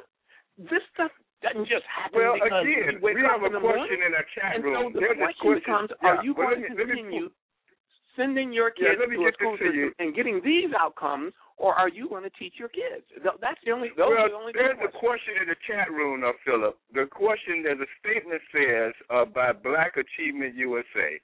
Uh, he indicates, in res- uh, I respect Mr. Phillip Jackson, but I disagree with his concept of blame. So I'm somewhat kind of leaning toward that to the point that if this study has been done on the big 200 year gap, and we talk about, and even to your words, you're saying that the uh, public schools are destroying our children's education. And if we continue to have our children in these schools and pay taxes, then why should we blame ourselves when you actually say that they are destroying our children? So again, with uh, Black Achievement States, is that he's agree with you, he respect you, uh, but the the shift of blame and responsibility is what is in question. And well, if well, we know I that somebody is Black destroying you, and he can he, he can hit you back. We pay taxes that basically run the prison systems. Am, am I? I'm just asking. Am I right or wrong? you're right. Well, then why are we paying to have 60% of the black men in Illinois locked up? Is my question. I, I mean, that's it's, It's, a fair uh, question because you're talking a, about it's a because policy. that's what it's we're a paying. policy and guidelines of elected officials. Policy of guidelines Mm-hmm. and elected officials indicate that so much taxes would go to the Cook County Jail, so much taxes would go to the state uh, prison system, uh, so much taxes would go to the federal government. So it's elected officials that have agreed on the budget that this is how taxes would be spent. I mean, I, brother, I, I I hear what you're saying, but I don't agree with all of what you're saying. Let me give you a couple of examples, just a couple. Mhm. For a juvenile, that means that somebody who's 17 and under, to to be a detainee of the state of Illinois for one year is eighty thousand dollars. So that's what it costs. But if you mentor, if you could mentor that same boy and get him some mentors and some tutors, you might you might be able to do it for six thousand or seven thousand. So uh, are we talking so- about and so- redirecting other taxes need to be spent on education? Oh, oh, is, is Sir, that I'm any different than charter who's schools? going to be responsible for saving the lives of black children? And I will I it will not be elected officials. You can't say, well, elected officials are responsible for you can say it, but it's not gonna happen. Black people Well, you have have a to be education responsible. program black that you people have. to be responsible for saving the lives of black children. I mean, You have a uh, university that you do. What what is the uh, impact of the? I understand that you have a university or a, a campus where Black Star is teaching. How is that funded? uh, it's funded out of my pocket. I mean, that that's what you do, brother. I mean, no, nobody. I mean, it's actually Who funded by. I mean, you say you or Black Star is funded. It's funded by Black Star, just our general operating, and basically, I haven't had a raise in ten years, so it's funded out of my pocket. But that's not a problem. Okay, so Here's- what's the uh, what's the results of it? What what are what what's the program consist of? How do people actually get involved in it, and what can they expect in enrolling in the program? Well, the first thing uh, that I'd just like to bring up is nobody is going to fund your freedom. See, we, my people, we think freedom is free. Brother, freedom ain't free. You got to pay something. And if you want your kids educated, you got to pay something. You, I mean, it's one thing to say, well, but they, isn't that they, taxes? You're going. You're taking me back to taxes. isn't that why we well- pay taxes so that we can no, pay no, for the not- no, education? No, that's not why you pay taxes. That that is absolutely not why you pay taxes. You cannot give up your inalienable responsibility to educate your people. You can't do that. Correct. You cannot Correct. say, "Oh, I pay taxes, so I don't have to educate my people." It doesn't work No, that way. no, I'm not saying that, Phillip. I'm saying that when you pay taxes, uh, your your home uh your your your home taxes, your real estate taxes goes toward education, and so Twenty-five if it's to fifty percent of it goes to education. okay, so that means that you are paying for the education. Now, what I'm hearing you saying is that if the school system ha is destroying our children, then maybe those taxes need to be withheld from the government so that we can. Uh, is that any different from a charter school where the community itself is educating it separate from the uh, Chicago Board of Education? Well, well I, I, I, that concept that you're talking about, I, I don't know if that plays out. But this is, may I tell you why you pay taxes, or why everybody pays taxes? Because the Well- government has said that they want government-owned, run, managed schools, and that's good. And I'm glad that the government, the U.S. Department of Education, the Illinois State Board of Ed, and the Chicago Public Schools, I'm glad that they say they say that they want to educate our people. But brother, I'm looking at the history of what has happened to black children for the past 60 years. Look at us today. I'm looking at a newspaper. It's dated uh, Monday, November 14th, and the headlines is "School Racial Gap Widens." Now this is uh, uh, 2011 Chicago Tribune, Monday, November 14th. It says Did they say racial. pause? It they says say- racial okay. Gap widens. So it's not getting smaller, brother. It's going the wrong, and it's going in the other direction. And What's at the that report point, it might take what's- three what's the years. reason? And so there's only one solution, brother Carter, and my people are not interested in that solution. There's only one solution. It scares my people, brother Carter, and that solution is for us to educate our children, for us to be responsible for educating our children, and for us to be responsible for the people who educate our children. What was the reason in that article? Yeah, so And what was check the reason and in that article? Black Achievement on that too. Yeah, Yeah, but what was the reason Jackson, in that before article? he answers that question, Ron, we're going to bring a caller in. I'm going to interject as producer. You listen to Black Wall Street USA because Mr. Jackson, he just want to get all into this. we're good, and that's and that's fine. I understand, Ron Carter. You listen to Black Wall Street USA, and that's Ron Carter, chairman of the Black Wall Street District. I'm Sonja Cassandra Perdue. We're going to bring in a caller from area code 301. He has a question for you, Mr. Jackson. Thank you. I appreciate it. Okay. Yeah. How you doing, caller? Where, where, Yeah, your, this is- your name yes, and where uh, you thank- calling from? Yes, uh, can you hear me? Uh, Sure. What's your Yes, name and uh, where you calling from? yeah, this is Black Achievement. I'm calling from Maryland, and I thank you, sir. Sonja and, and Ron, and, and, and, and greetings to uh, Mr. Jackson. Um, sir, uh, some years ago, I decided to run for school board here in Maryland. Uh, and in anticipation for running for school board, I wanted to make sure that I um, was aware with what was going on in, educa- in education because I'm not an edu- educator by training. So I read many, many, many books, uh, going back to the Freedmen's Bureau and establishment, uh, historically black colleges and uh, institutions to educate the freedmen or the former slaves coming out of slavery. Uh, read books on the land grant uh, act that created all these Big Ten schools. Uh, read books on the New York City public school system and what it did to educate the immigrants that were coming over here at the turn of the last century. Uh, read books on NASA and Sputnik and what NASA did and the Department of Defense did to make America number one in math and science and create a Defense Department that heretofore has never been seen anywhere on the globe.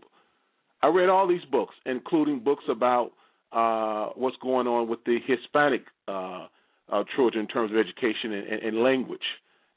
And of course, I read books on civil rights with Brown v. Board. And it is quite abundantly clear to me, contrary to our belief, is that black children has have never had the wind at their backs. They think they have, you know, because we we we believe in the propaganda. But when you look closely at the situation, black children have never ever ever had sunshine, and they have been uh, groomed to believe that education is not for them. Our expectations are extremely, extremely low. This is not a civil rights issue, Mr. Jackson. It is akin to an antitrust issue where you take an entire population and make them non competitive. So they can't compete in the marketplace. This is what is Well, going so- on here. And we, I mean, I, I, I'm going to question, and I, be quick here. I know, Ryan, you want to move on.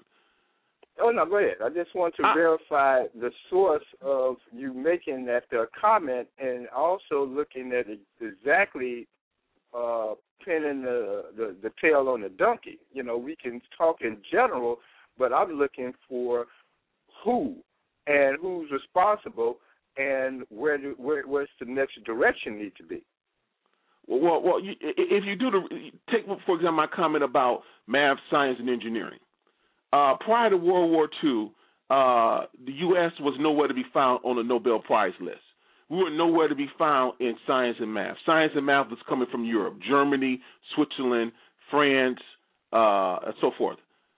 Uh, the United States under Eisenhower, while as a matter of fact, uh, during the Little Rock school crisis, when that happened, less than 10 days later, Russia launched the Sputnik uh, uh, uh, satellite into space. Nixon, uh, excuse me, Eisenhower called in his uh, uh, think tank, people who were, who were in charge of education at that time, and said, "Well, why aren't we capable of doing these things?" He said they told him that our children don't like math and science. He said, "I'm going to change that." So you had two things going on at once. You had uh, the United States went to upgrade its math and science education, and you had the exclusion of blacks from schools throughout the South. These things were going on simultaneously. So, in essence, that's what created the gap, Mr. Jackson, where you had to push for white boys because NASA was a southern white boy uh, institution. All of NASA operations were in Texas, Florida, Maryland, where they practiced segregation.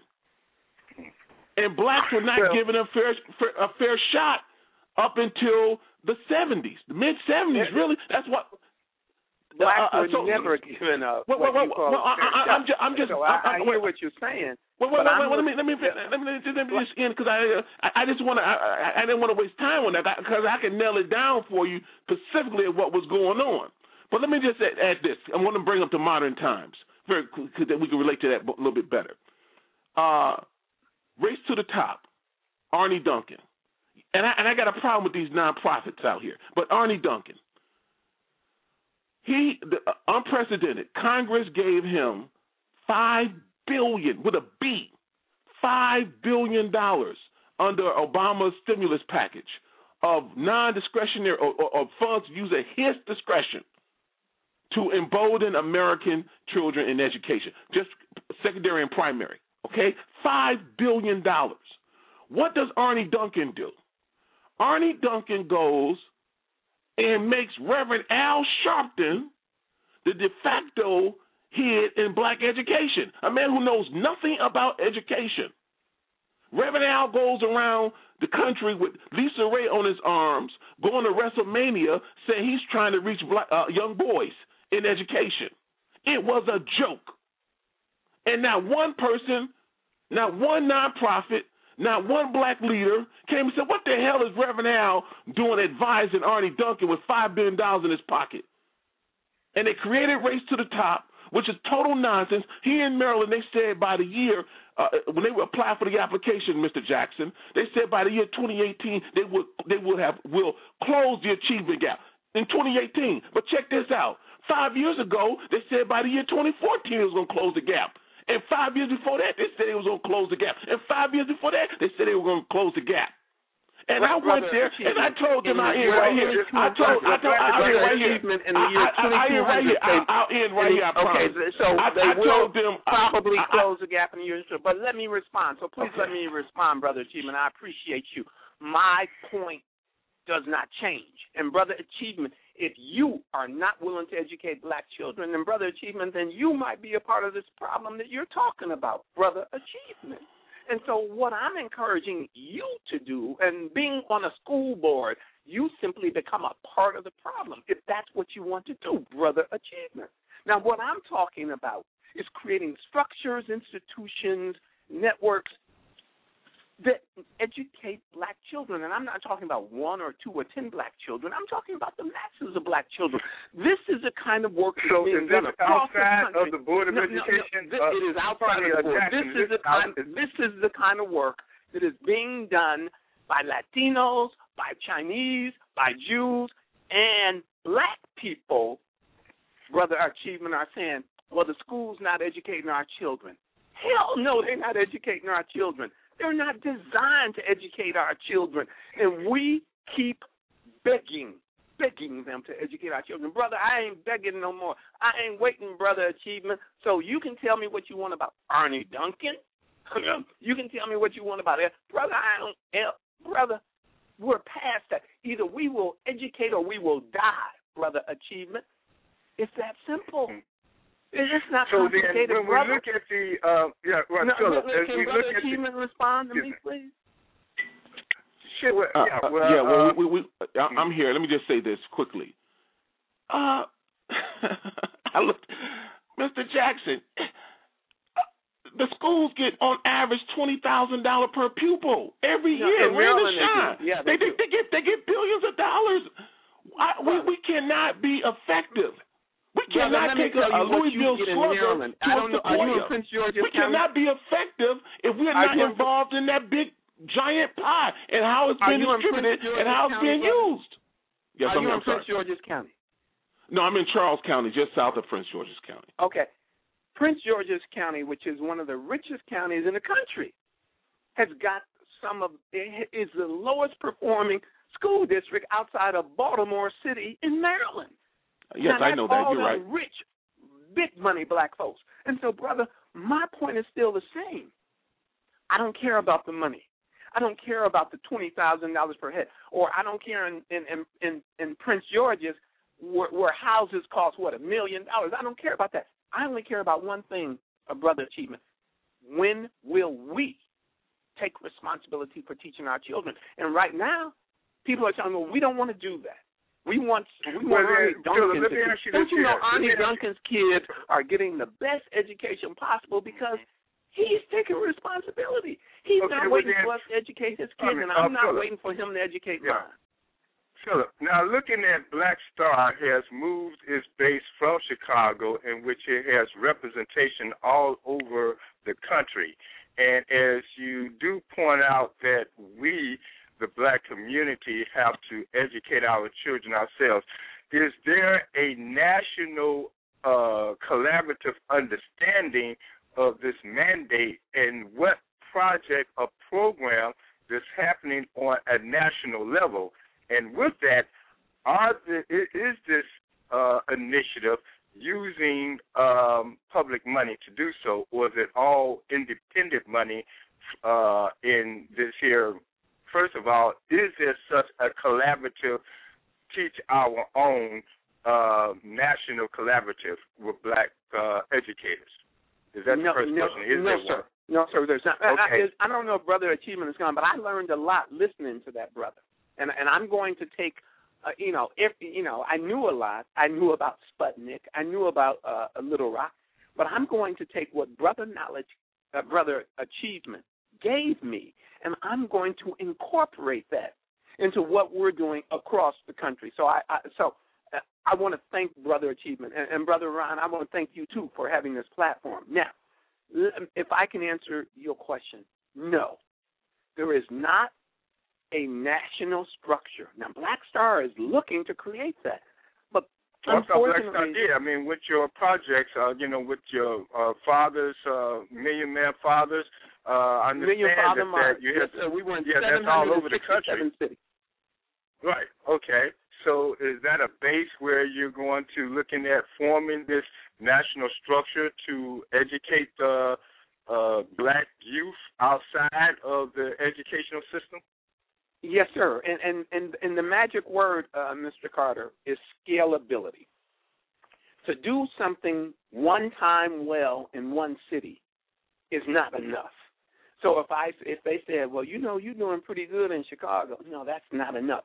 They said, well, there's in Los Angeles and New York, no, it's not enough. It's got to be scalable. We've got to be able to support brothers like Brother Achievement in Maryland uh, uh, to to accomplish the same good work that's happening maybe in Portland, maybe in Miami.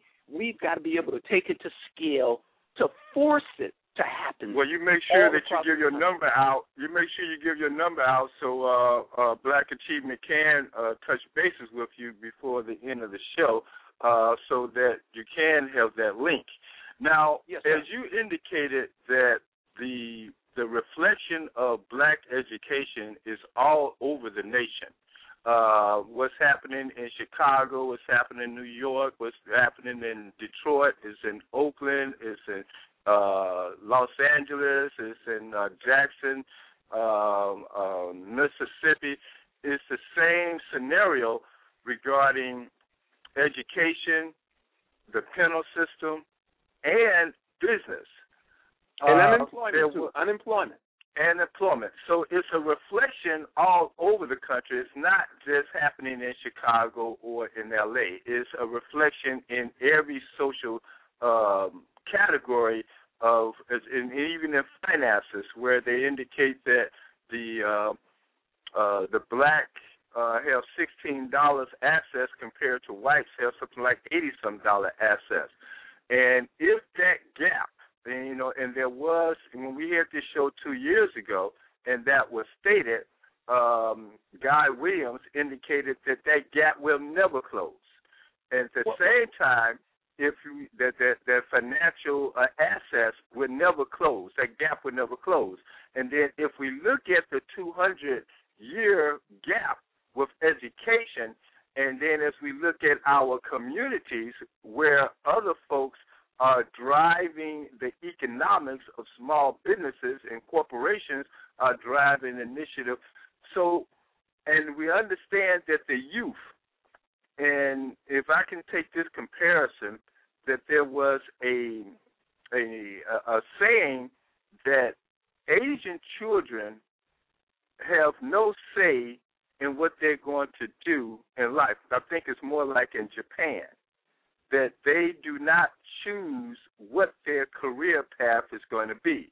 That they are identified at a very young age on what career path they're going to go, and then the parents and the government stick to that to the point that it has helped the Japan uh, cultural and the Japan economy be very solid.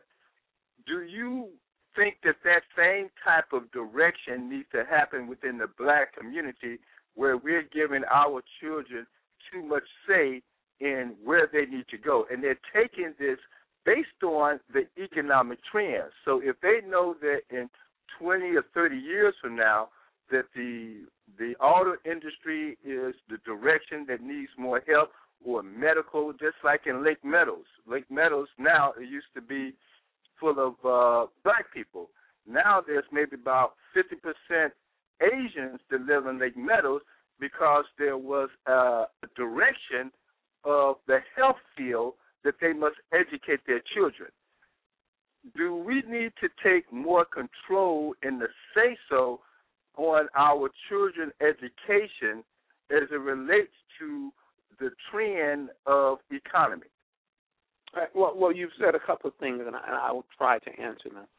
Uh, uh, number one, what you're talking about is the the, the wealth gap uh, between uh, races, and here in the United States of America, the average black family has a household wealth of about twenty five hundred dollars. That's that's everything they own minus everything they owe and it comes out to an average of about $2,500. The average white family has a household net worth of about 112000 So let me tell you what that means.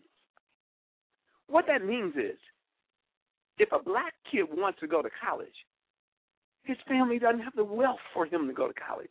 Or or if somebody if a black kid is getting married, his family doesn't have the wealth uh, to get him started or her started with, with a gift that can help them get a house. That's what it means. And by the way, the latest mortgage foreclosure debacle uh, uh, over the past uh, uh, five years, over a quarter trillion dollars in wealth has been lost by the black community. And so let me tell you what that means. That means that you, and I'm talking about you and me and all black people, are poorer today than we were five years ago. Almost Yeah, we every understand black that. person you know. How and, now all this is highly systematic, and there are no accidents here. But now let me go to your question about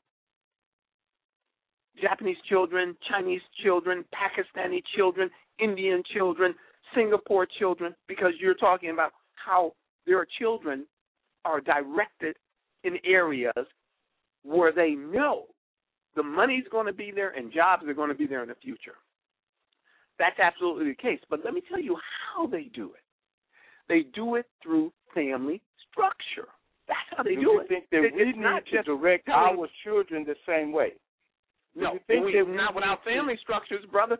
And right now, Okay, well, I understand that, but the problem, question is, the biggest problem in the black to- community is Right, rebuilding the black to- family. And if you Yeah, if but- we're not going to if we're not going to talk about rebuilding the black family, we're wasting. I'm just saying for me, we're wasting Okay, our time talking about education, economics, yeah. uh, and Well, let me get this question. else. Let me get, Phillip, let me get the question. Do we Yes, need to program our children to economic trends in education? No, no, no, no. We need to rebuild the black family. And after we re- rebuild the black family, the thing that you just asked will take care of itself. Isn't that going to be you try- I mean, how long would it take for us to build a black family? I mean, we can educate our it- it- children hey, look, faster than we can than we can get these marriages together. If we don't start rebuilding the black family, we will never rebuild the black family. I can give you that answer. So you're asking how long would it take? So my question to you is when are we going to start? Well, again, I so my question: What comes first, education of the children or the black family? The black family comes first. Uh, Okay, brother, and how long would that you- take? you- may I tell you why? Though, may I please tell you why? Sure. All right. The family is the most important social unit of civilization. The family. The family is what really educates children. Schools don't educate children, brother.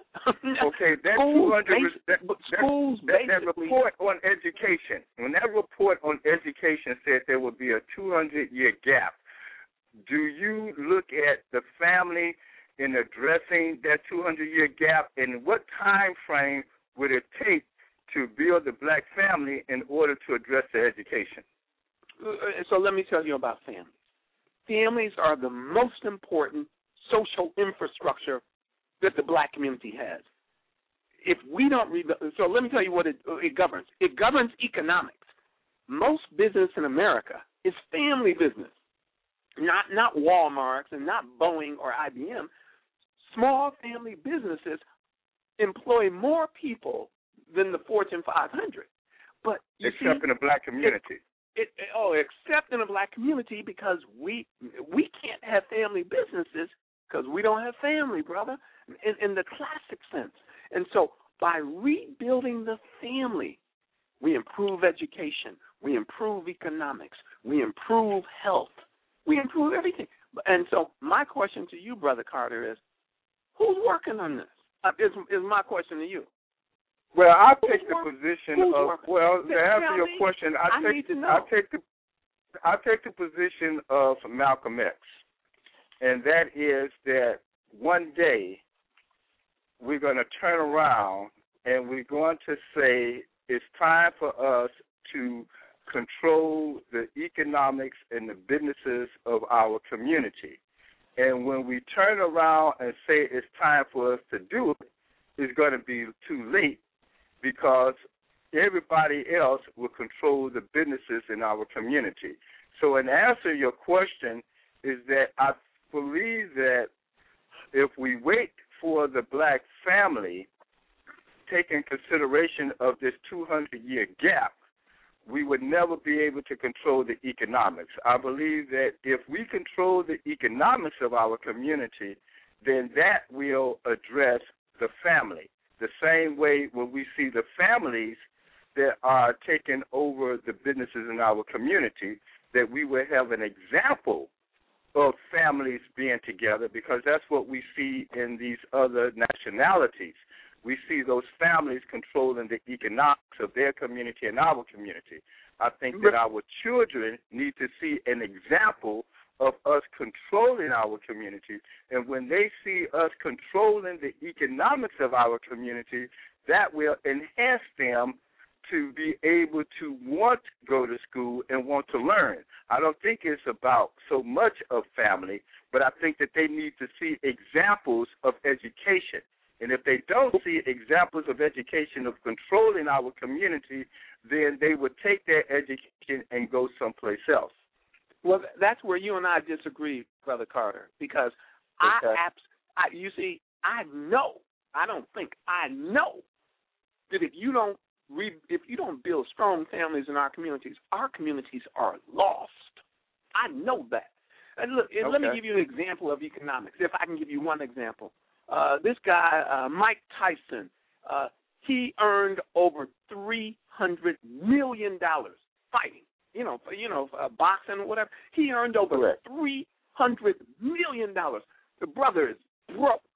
Matter of fact, are The you still doing broke. karate? Are you still practicing karate? Are you you're a black I, belt, I, aren't you? I still work out, yes, sir. But but so let me Yeah, explain okay. to you that I just wanted to get simply that out. having money, simply having money doesn't mean that you know what to do with money, and that's where families come in. You see, this wealth. You and I, you talked about wealth a little bit earlier. The fact that the average white family has one hundred and twelve thousand dollars in wealth.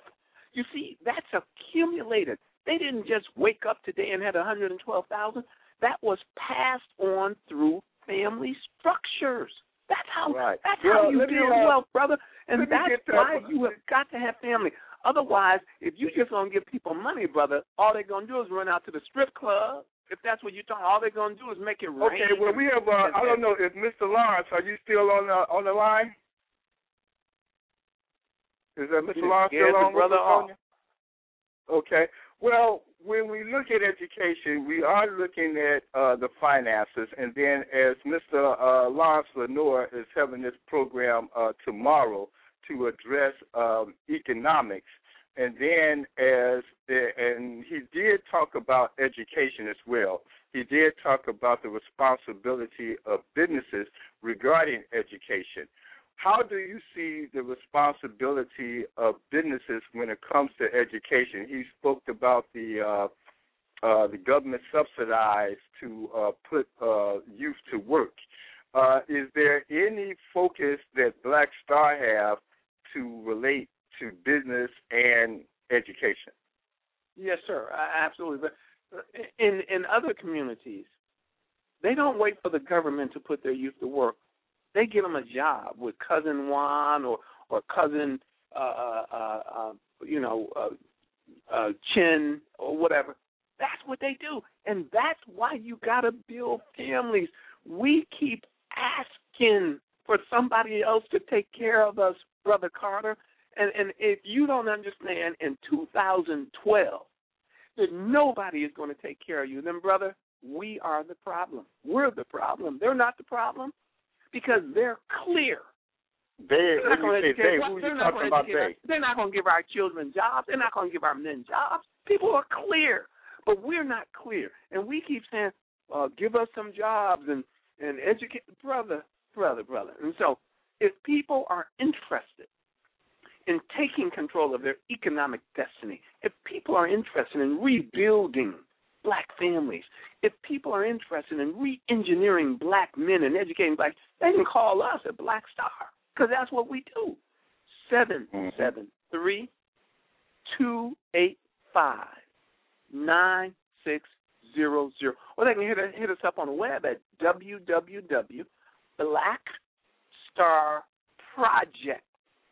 www.blackstarproject.org. And and and so, uh, uh, brother Ron, uh, you know what? I've been so blessed. Okay, well, we have, I think, well, right now, let me, uh, if I can, I think we have one caller on. Uh, Sonja, do we have a caller before we end the program? or? You listen to Black Wall Street USA. Was that's the host there, Ron Carter, chairman of Black Wall Street Districts, and I'm Sonja Cassandra Perdue. We have do have a caller from the 708 area code. Caller, you're on the line. Please state your name and your comment. Well, thank you. Um, to uh, this program. It's certainly been enlightening. My name is June, and I'm calling from the Grand Crossing area here in Chicago. Hi, and June. uh, Long time. I just want, yes, long time no here. I just want to thank Brother Jackson. I have, you know, Ron, it's really hard for me to ever disagree with you. And so, you know, that just kind of goes against the grain of my life. But boy, I must be on the rough side because Brother Jackson has just laid it on the line.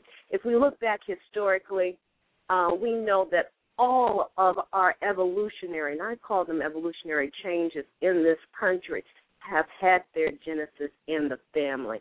If it wasn't for the family supporting these people to go out and have the fortitude to go out and make the changes, whether it was education, in the social um, realm, these things would not have happened. And these are the things that then spill over into economics. Economics is just a mechanism by which we gain a quality of life. Um, I think we need a paradigm shift in the black community to stop just thinking of wealth as money. We have got to start thinking about wealth in terms of quality of life. And you can only do that if you are educated first, getting that uh, necessary um, fruit from the family. And, and, and then we already know what we have to do. We know that it takes a village to raise a child, so that means that we have this extended family that Brother Jackson is supporting through his project. So that's my comment for the night. And my question is where can we, um, Ms. Perdue or Ron Carter, how can we um, take this conversation? We need to do it until we just pass out ad nauseum. This conversation needs to go on on every kind of Right. venue Okay. and platform that we have. We have to have Right. this dialogue. Well. Mr. And Jackson definitely gave out his number, and again, uh, uh, as I indicated, uh, you know, he is focusing on education, but I know that he definitely have a, a worldly understanding of government and and politics. Matter of fact, Mm-hmm. you ran for office a couple of times, correct? Yes, sir.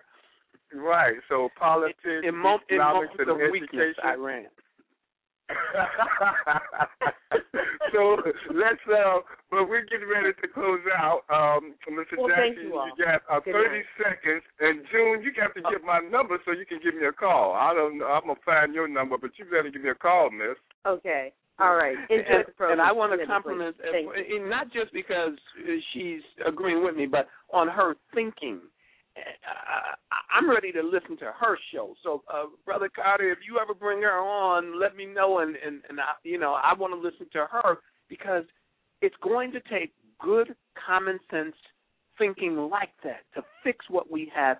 But there is no substitute for us taking control of our families, taking control of our communities, and taking control of our children. If people want to get in touch with Black Star, please call us at 773 285 9600 or visit us on the web at www.blackstarproject.org. And Mr. Carter and Ms. Perdue, I really appreciate this opportunity. Uh, uh, Well, we definitely word out. enjoyed you very much. Uh, uh, my my homeboy from uh, uh, from Robert Taylor Projects, from there to here. Uh, I'm, I'm glad to see you have uh, taken the strive as you did. Miss Sonja Bye, Perdue, Trey. another Bye, good show. That's right. Okay. Thank you. Thank you, Mr. Jackson, for being with us. Thank you, Ron Carter. You're listening. You've listened to Black Wall Street USA. That's the host, Ron Carter, chairman of Black Wall Street Chicago. Our guest tonight was Mr. Lance LeNoir and uh, Mr. Phillip Jackson, and it was a great show. You can listen to all our shows in our archives right here on Chicago's Black Business Radio Network. All our shows are rebroadcast on Saturday mornings, 9 a.m. to 11 a.m. on WJPCChicago.com. We look forward to you being with us next week. We're going to have a little different format. The chairman's going to be at the Southview Museum.